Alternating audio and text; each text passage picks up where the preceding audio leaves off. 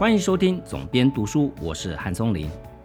今天要为各位介绍一本漫画。我的节目里面从来没有介绍过漫画这种书种啊。之前介绍过一本小说，那还没挑战过的是像漫画跟诗集这样一般书评节目比较少介绍的。今天为什么介绍一本漫画呢？其实是因为看了这本漫画，让我想到一个问题哦。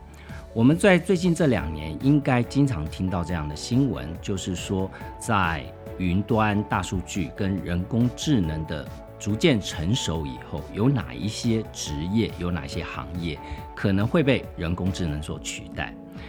讲到这个问题呢，就让我想到我今天看的这一则漫画。这个漫画是由红千现实他所画的，虽然不是我常年会看他的作品，像。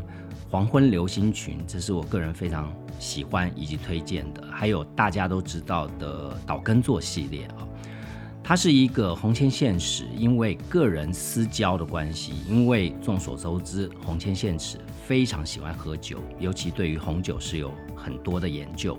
他也喜欢喝日本酒，所以他跟踏记的老板因为演讲的关系变成了好朋友，所以乃至于。他爱踏记，爱到他跟踏记合出了一本漫画作品，去讲踏记为什么能够从一家即将破产、即将倒闭的一个地方小酒藏，变成了一个国际知名的大品牌。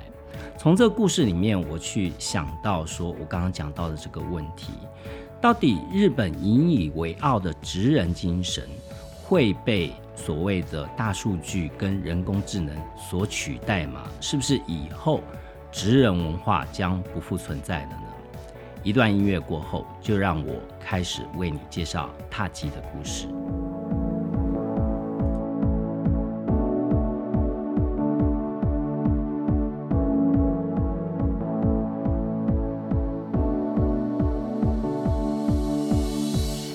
红千现实的这本书叫做《踏迹的挑战》，副书名是从深山扬名世界的日本酒传奇。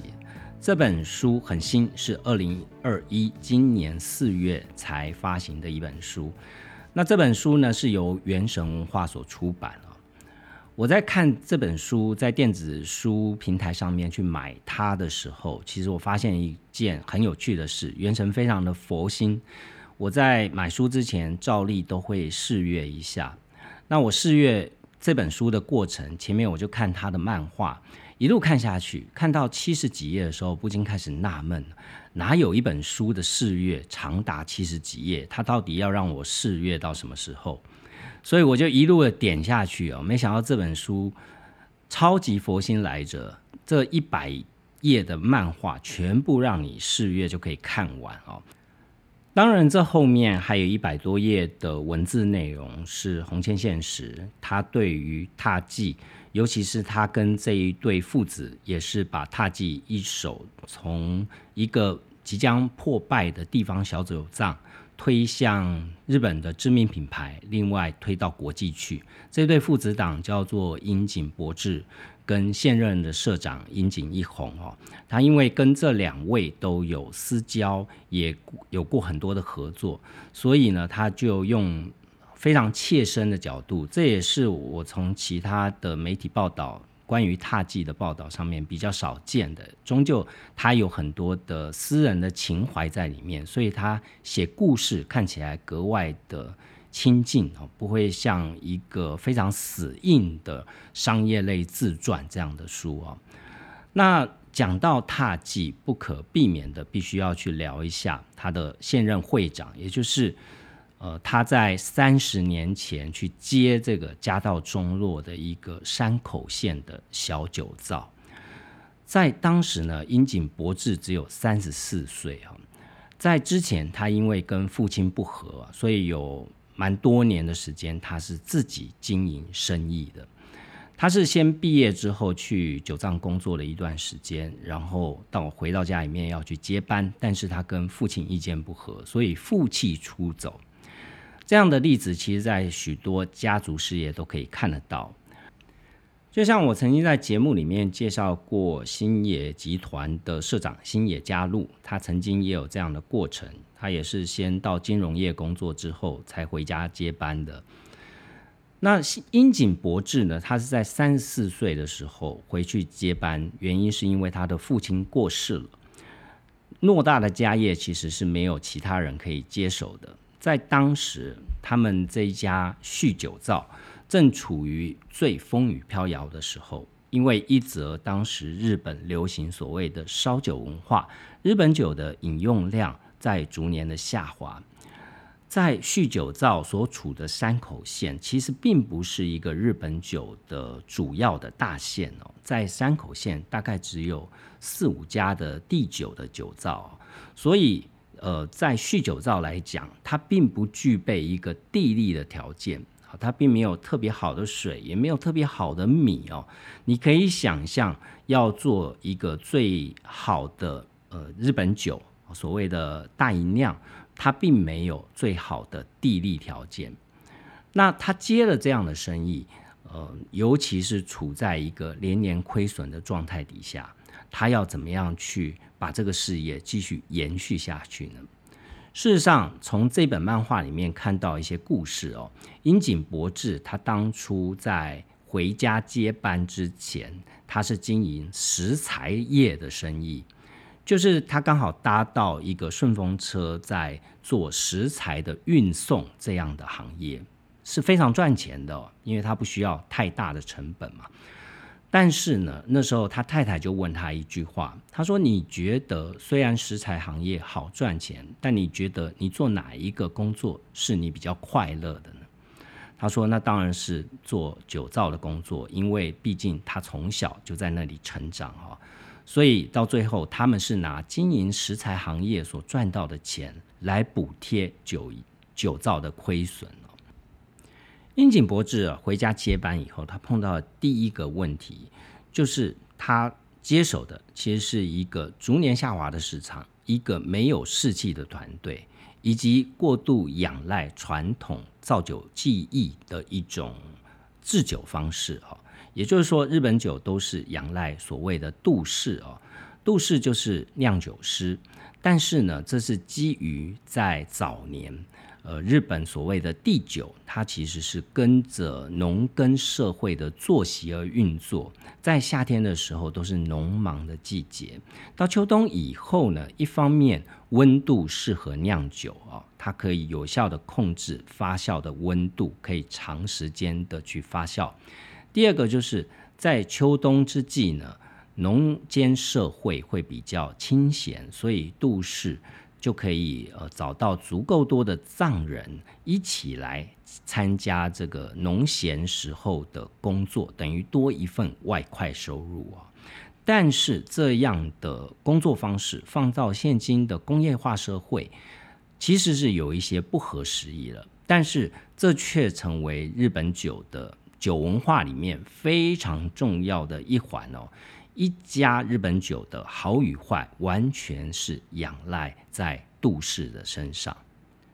樱井博志的接班就是碰到第一个问题，他手上的杜氏，也就是呃他父亲那一辈留下来的杜氏，是一个比较传统的杜氏啊，他习惯造地便宜的地酒，已经很习惯了。所以当英九博志跟他讨论说。我们的酒为什么卖不出去呢？为什么即便我们送了赠品，又送了红包，还是卖不出去？这里面的归根究底的原因，应该就是我们家的酒不够好。所以他想的方法是：我们有没有可能让我们家的产品本身变得更好？为什么别的酒造可以去造大吟酿，我们就要卖这么便宜的普通酒？但是这个杜氏呢，就告诉他说，在我们这样穷乡僻壤的一个小小的地区的酒造，没有足够的资源，没有足够的金钱或人力去做大吟酿当然，樱井博志他没有放弃，他还是要求他的杜氏要试着做做看，看能不能做出来呃高级的大吟酿。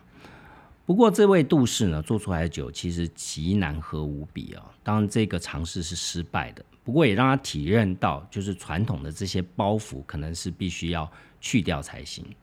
后来，这位杜氏离职了，他另外找了一个新的杜氏进来。这个新的杜氏，他没有做过大饮酿的经验，但是他愿意去尝试。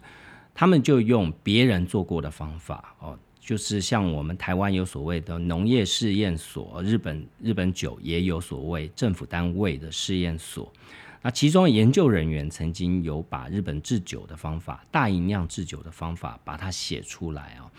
那他们就按照这样的方法去做了一批酒出来，没想到哎，他们觉得还不错。但是这个还不错，还不足以让一个地方的小酒造起死回生。他们到东京去看。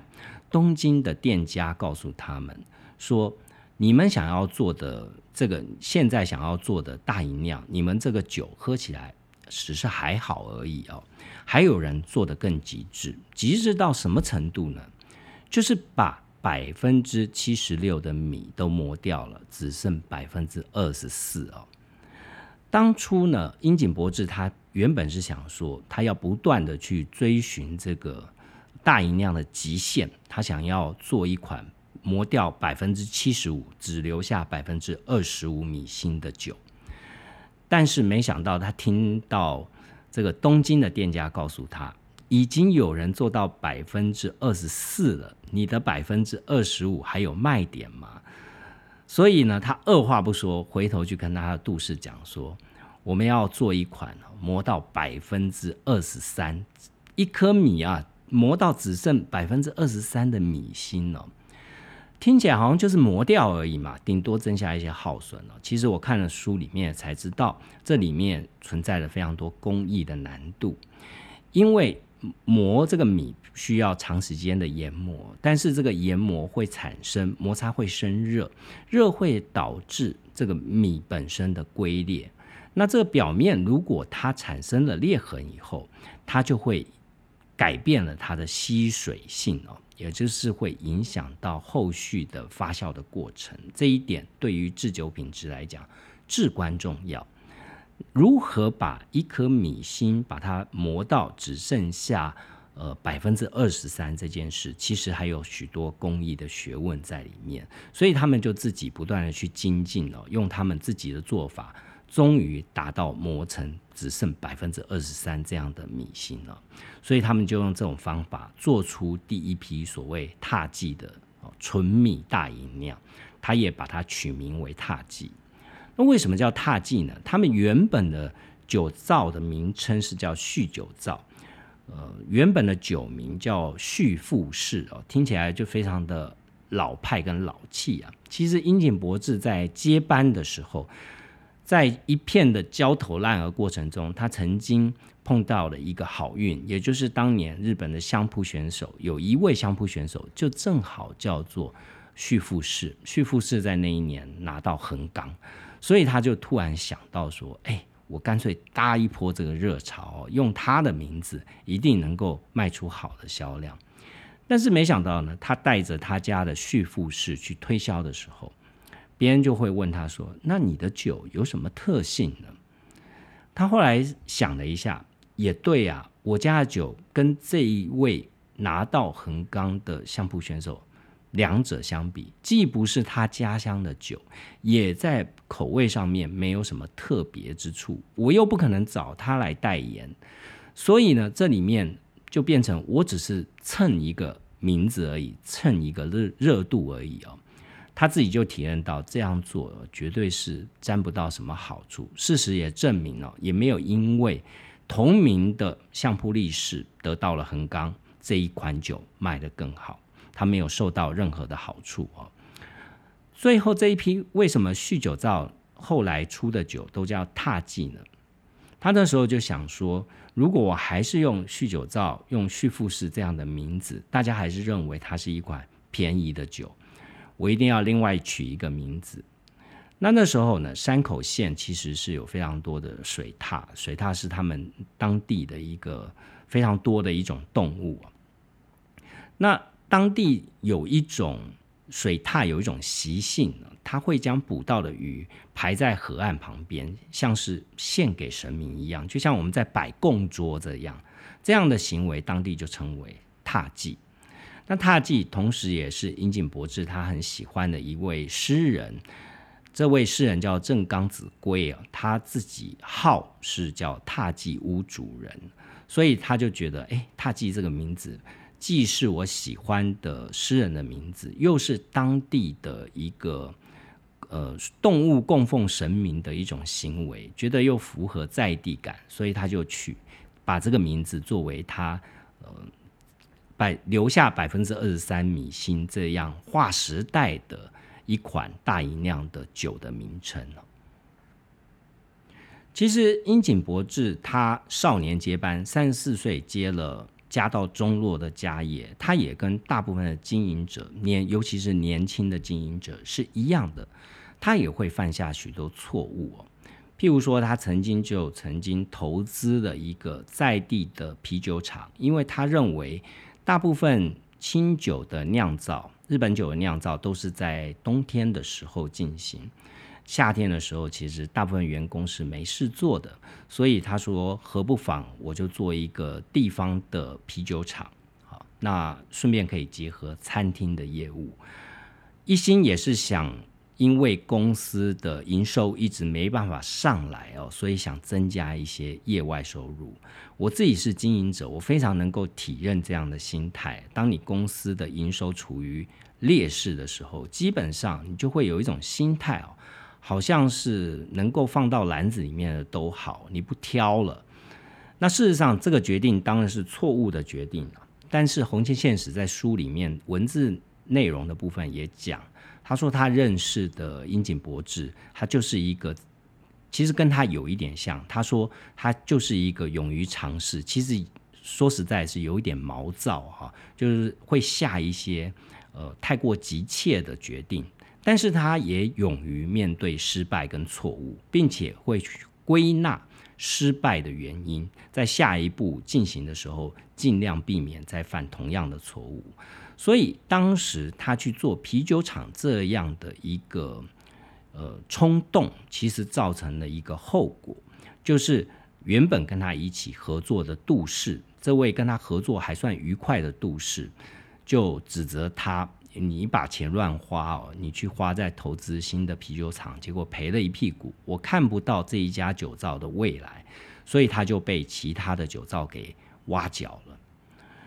樱井博士碰到这个变局，我想很多创业者都一样，你通常都会在创业的过程里面碰到这样不可逆的变局员工要走，这你。留也留不住哈，尤其是在你困顿的时候，他要走，你更没有留他的理由啊，对吧？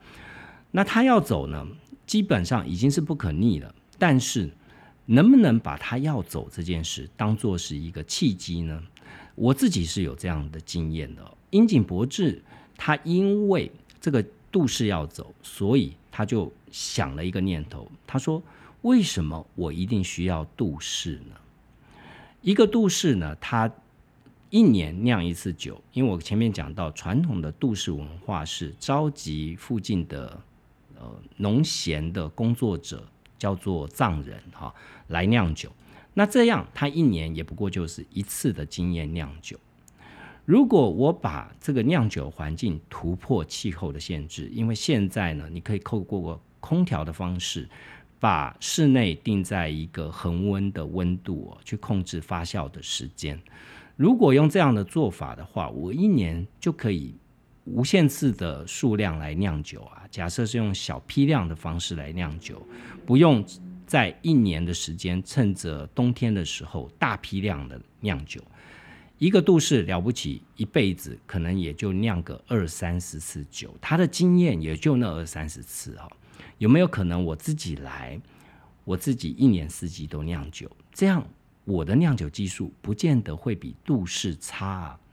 更何况樱井博志他认为哦，他从小就是在酒造这样的环境长大的，所以虽然他没有像杜氏一样有酿酒的经验，但是他的舌头他对于一款酒是好是坏这件事，他还是非常清楚的认知的，所以他就下了这个决定，他把杜氏带着藏人投靠其他酒造这样的变局，把它变成一个转机哦。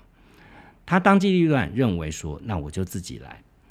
他决定了，就是他把所有酿酒的过程都记录下来。全部都用所谓的数字化管理，传统的度式靠的是经验跟感感觉哈，它全部把它变成数字，而且呢，它把大批量每年一次或两次的酿造过程，把它变成一年四季的小批量的酿造方式哦，它马上带来了两个好处，第一个好处是它不用再付杜氏的钱了。杜氏加上藏人，他只用公司里面自己的员工来酿酒，所以他就省掉了这些开销，估计就马上省下了两千万日币的开销。第二个是传统的酿酒方式，一年一次啊，所以你要准备大量的米哦，要囤积这样的库存。他改用小批量酿造以后，他的进货成本降低了，所以公司的现金当场。变得没有那么的窘迫了，因为它顿时就少了两个非常大的开销，一个是人事支出，一个是进货成本。我想，不管什么样的规模的企业哦，一定都会碰到这样的问题，就我们都知道去集合我们自己的成本结构有多么的重要，一家企业到底有没有维持在一个。良好利润率的一个环境哦，但是这件事说来简单，要做到确实很难。很难的原因是在于说，我们通常一开始创业的时候就已经设定了一个规模在那边了。我们预计做到一个多大的市场份额，多大的马羊在那边，营收在那边。我们预计了一个什么样的规模，呃，以至于我要部建一个什么样的人力在里面啊？这是你预计的。但是实际上，真正上路了以后，是不是完全能够照你预计的来呢？如果它处于一个不好不坏的状态，你要怎么去调整呢？所以，如果老天给你一个变局，其实恰恰是你可以调整的时候。我自己在创业的时候，其实我已经缩小到一个蛮小的一个规模了。我那时候记得一刚开始创业的时候，因为我前一个公司，我大概是一个十几个人的团队哦。我想我自己做嘛，小小的做，呃，一年大概预计就出十本以下的书，一个月一本，哦，可能一到两个月一本这样的频率。所以我那时候养喊我自己五个人，我想两个编辑，两一个行销，一个总务哦，这样应该是一个还不错的搭配组合。那做了一段时间呢，我原本其中一个编辑他说他要离职哦。那我当然我理解他离职的原因，他也有更好的工作在等着他，所以我也没办法留他嘛。在这个时候，刚好是我创业碰到瓶颈的时候，所以我决定我不再多增加人力，而是回头去用少了一个人、四个人的情况底下，能够做一些什么事情哦。当然，我那时候没有想太多，只想为了节省一些成本。不过后来也幸亏是做了这样的事情，我到现在一直还是维持这样的规模。少了一个人，其实对我来讲，我后来只是去研究说，我真的要出到一年出到十本书，甚至十二本书吗？我那时候已经有隐约的一个想法是，与其做了一些书赚钱，做了一些书赔钱，为什么我不能让每一本书都赚钱呢？这这个是非常简单的道理啊，但如果你在出版行业做过一段时间，你一定会有非常多的理由来去面对这样的问题。譬如说，呃，就是怎么可能每本书都赚钱？怎么可能有书不赔钱的？每一家出版社都是想说，我赚一本好让我能够赔几本，我十本里面有三本可以赚钱就好了，我剩下七本赔钱没关系哦。大部分。传统出版业出身的人都会告诉你这件事哦，越尤其是大出版社越是这样。但是我那时候就想说，那可能不是我适合的路吧。我做我曾经这样尝试过了，但是呃，这样的结果并不是好的，所以刚好少了一个人，我是不是可以就少做一点书。结果这样的规模就一直维持到现在。我现在也没有迫切的需要再加人，在这样的一个四个人的结构里面去运作。我觉得只要去掌握到精准，诶，其实我的利润率并不会比以前差，甚至比以前还要好哦。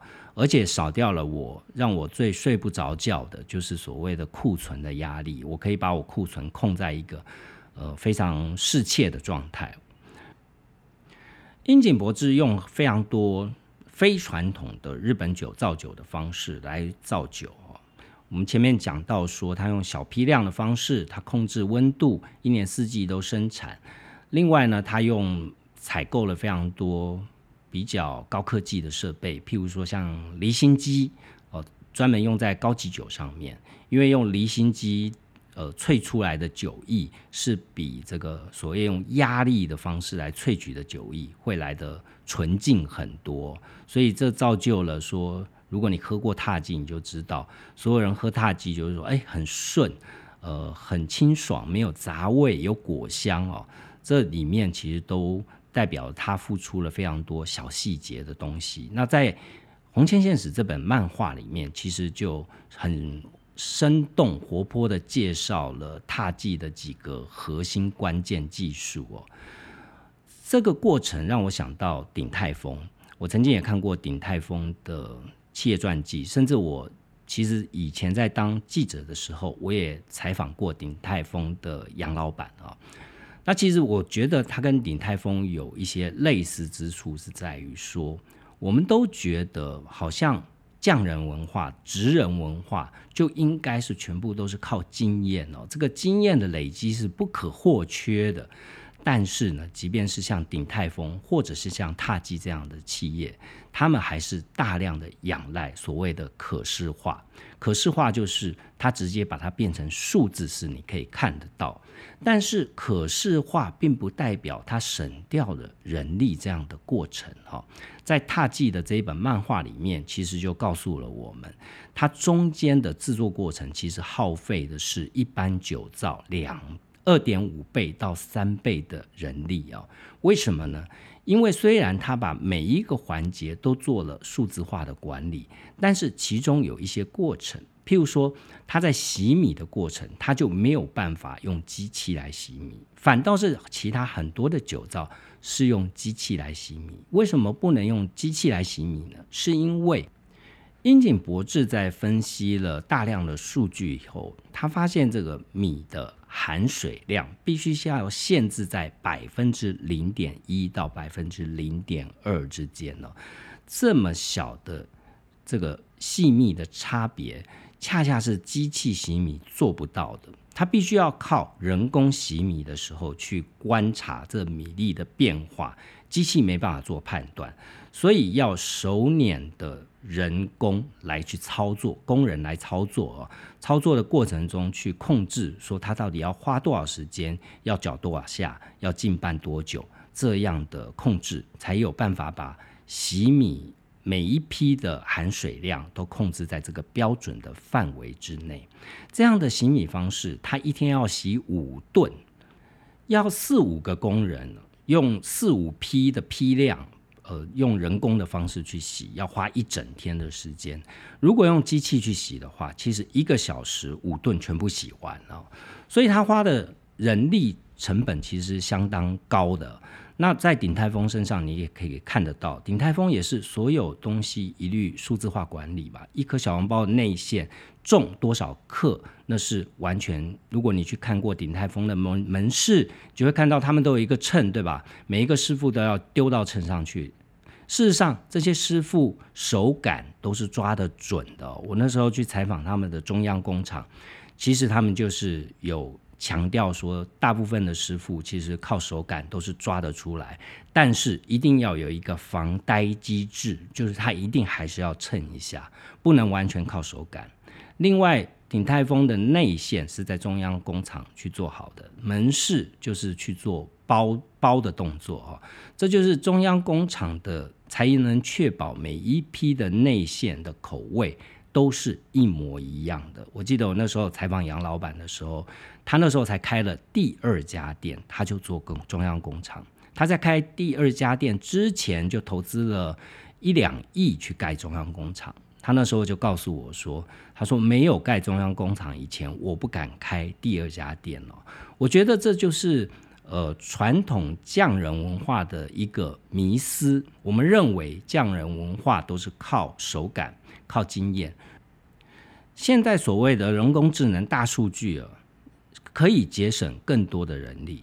殊不知，其实你必须，你为了要达到匠人文化或者是职人文化的标准，你即便运用了人工智能跟大数据，你还得花费相当的人力所以，到底这件事会不会取代掉一些？它会取代掉一些。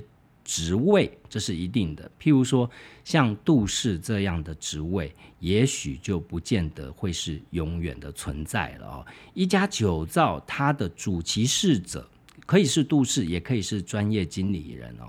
但你有没有这样的认知？也就是说，任何人可以来当杜氏，但是你有没有当杜氏的条件？这是一个。第二个，你有没有可能去运用这样的工具？这样的工具其实没有办法帮你节省人力，但是它可以帮助你做得更好啊。而做得更好这样的精神，其实恰恰是职人文化里面最最重要的精神，并不是在所谓的文化底蕴或者是代代传承这件事情上面了。我们可以看到非常多代代传承的老店。到新的人接班以后，可能带进新的思维，这样的老店也才能长长久久。如果只是按着前人的步骤一成不变的继续做下去，其实迟早还是会成为时代的眼泪。同时，它既跟其他日本酒的品牌有一点不一样的地方，在于说他们看趋势看得很准啊。他们在两千年前后，其实就开始朝向国际化的角度去发展了。主要就是前面讲到，日本因为少子化，日本酒的饮用人口是逐年下滑的态势。他们做到第一个步骤是，他们去提高他们产品的附加价值哦。那你朝高单价的产品去发展，增加你的获利，同时因为他们对于日本酒的精致度的强化，打开了更多普罗大众愿意去接纳日本酒，因为它喝起来更柔顺、更好入口哦。年轻的族群愿意去尝试这样的酒，所以他们打开了新的族群。在巩固了日本市场之后呢，他们很早就开始跨出海外，也就是。樱井博志的儿子樱井一红，他在开始进入到家族企业以后，他父亲就把他派到纽约去，让他去开拓美国的市场。后来呢，也在法国、在巴黎开设他们的分公司，去开拓海外的市场。当然，台湾也是踏迹非常重要的海外市场。台湾踏迹其实基本上就是日本酒的第一品牌跟。代名词啊，我们说的是顶级的日本酒啊。我有非常多的朋友，呃，送礼都送踏吉这种酒。事实上，现在踏吉有百分之三十的营收是从海外市场来的。那樱井博志希望这一个部分的营收能够增加到百分之五十以上啊。他的想法是认为，呃，不论是红酒、威士忌，都可以做到这种。无国界的全世界的知名的酒品饮料这样的一个地位哈，那为什么日本酒做不到呢？所以他是把他的市场、他的野心是放在这一块哦，也就是国际化的市场上面。那我们可以看到，他既在做国际化这一块动作，他做的相当的活泼。譬如说，他曾经在巴黎办了试饮会，所以试饮会的时候，呃。国际知名的名厨 Hope Song 就有到现场去试饮。那经过几年，其实不是马上，也不是当下，因为 Hope Song 在漫画里面我看到的内容是，他喝过以后，他其实就他也没有给任何的评论了，他就走了。但是在过了一两年以后，有一位代表 Hope Song 的人就来跟塔吉来谈，就是说 Hope Song 说想要开。一家是能够呈现踏迹这一款酒的法式料理餐厅了。那当然，对于踏迹来讲，这简直是天上掉下来的好运了。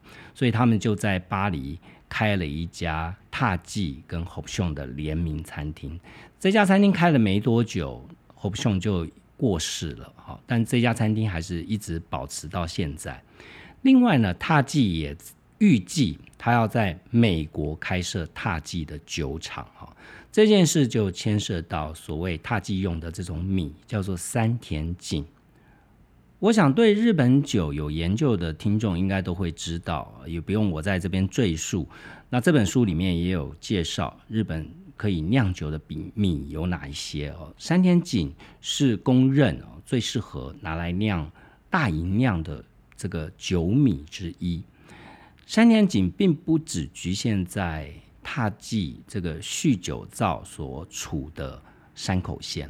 事实上，因为气候变迁的关系，日本的种稻的这个地区也逐渐在位移哦，它往北位移了。因为北方变得不再那么的冷啊，更适合来种稻，尤其是这种比较精致的稻米。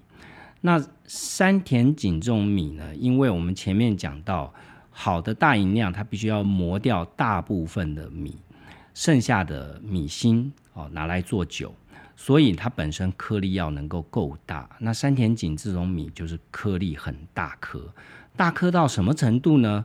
是当它结实累累的时候，它的稻穗是完全垂下来的。也就是因为这样，这种米特别的娇贵啊，特别的难养啊，所以呢，呃，农一般的农户要去把山田锦给养好，是一件相对困难的事情。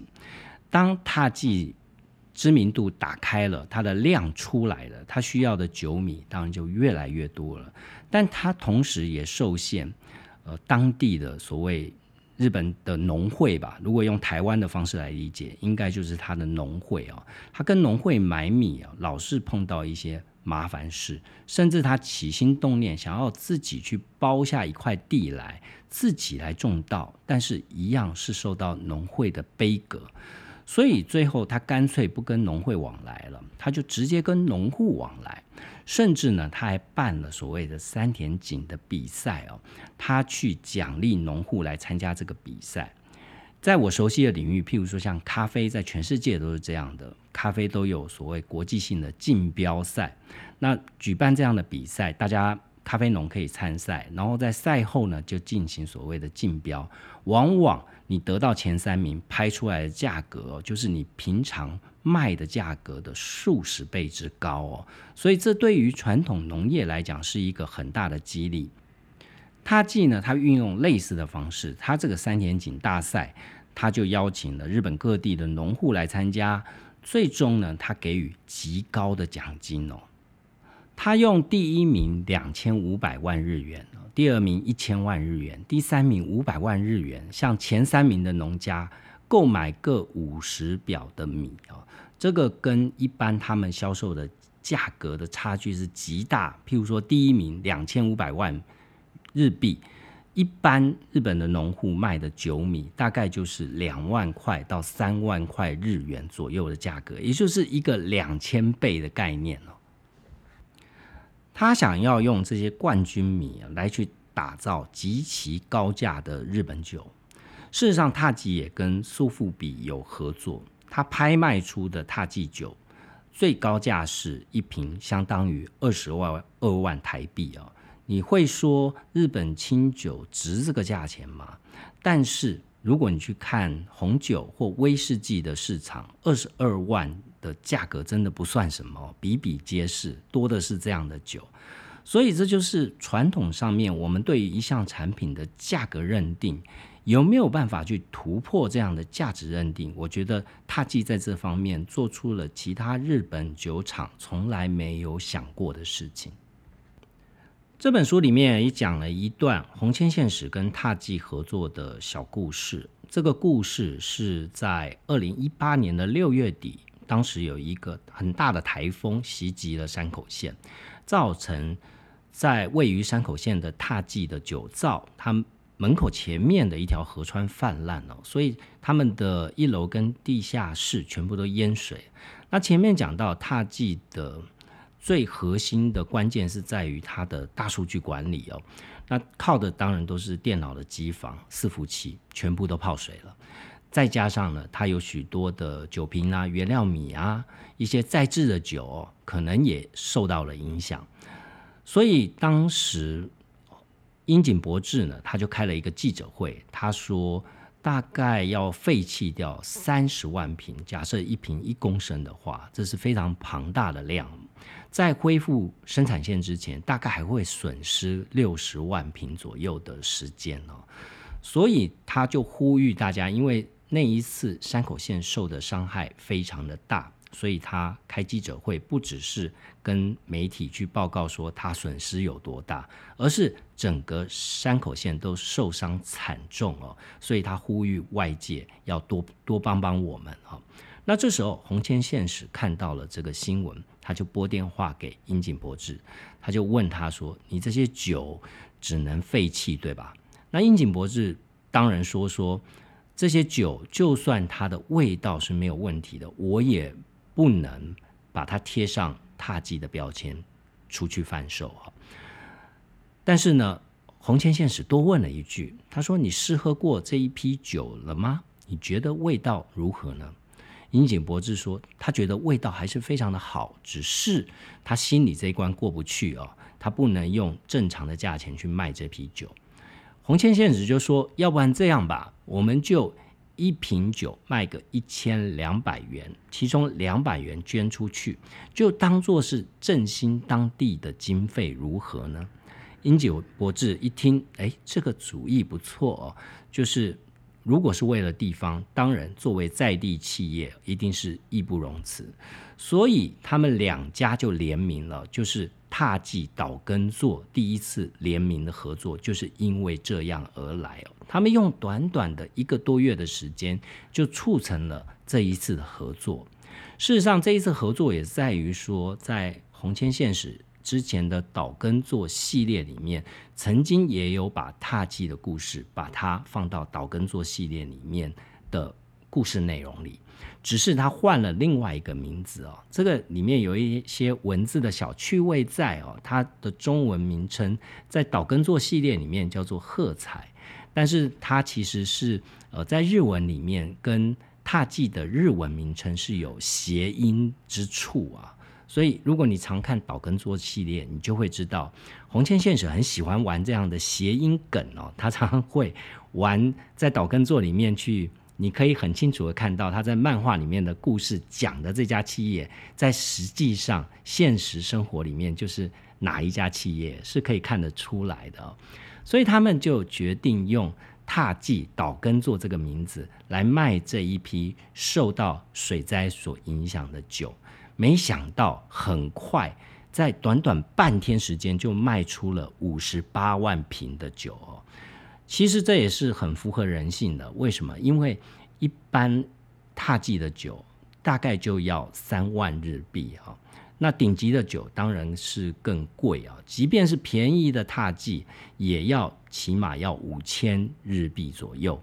那现在它只卖一千两百日元，所以站在消费者立场啊，它不但是。赈济了当地啊，响应这个山口县的灾情，同时他还买到一瓶好酒，这是一个非常成功的联名案。这里也让我想到另外一个类似的联名案。意大利有一位米其林星级主厨叫做 Massimo Bottura，那他曾经在二零一二年的时候，那时候意大利北部有大地震，他摧毁了当地将近四十万个 Parmesan cheese。就是那个 cheese 是又放在架子上去熟成的，所以就是堆在架子上一层一层的往上叠上去。那一个地震下来呢，这些 cheese 都倒在地上，就撞破了。那撞破以后品相不好，自然无法去销售。所以他当时他的餐厅也在意大利北部啊，所以他就设计跟推广了一道使用 Parmesan cheese 的一道炖饭，就是胡椒乳酪炖饭。去使用当地破碎的起司来去制作，所以这就让当地这些受创的起司的农户，在当年的年底就把这些破碎的起司销售一空。我觉得这也是这本《踏迹的挑战》红千现实他画的漫画好看的原因。这是因为除了他本身是一个商业漫画的创作者之外，他本身跟踏迹这个品牌、跟踏迹的这位企业家樱井博志，还有他的接班人樱井一红，常年的私交，他在旁边的观察，他们之间发生的故事啊，他都把它画到这短短的一百来页的漫画里面哦，这个。内容其实是非常值得大家一看的，而且花不了太多时间。甚至我前面讲了，电子书的四月可以让你看了大半的内容哦。大家不妨，如果手边有电子阅读器，就上去看一看。希望今天的节目内容对你有帮助，也欢迎在 Apple Podcast 上帮我留下五星评价。有任何问题都欢迎到我的粉丝专业韩松林的编辑手记上发讯息给我。我们下周见。you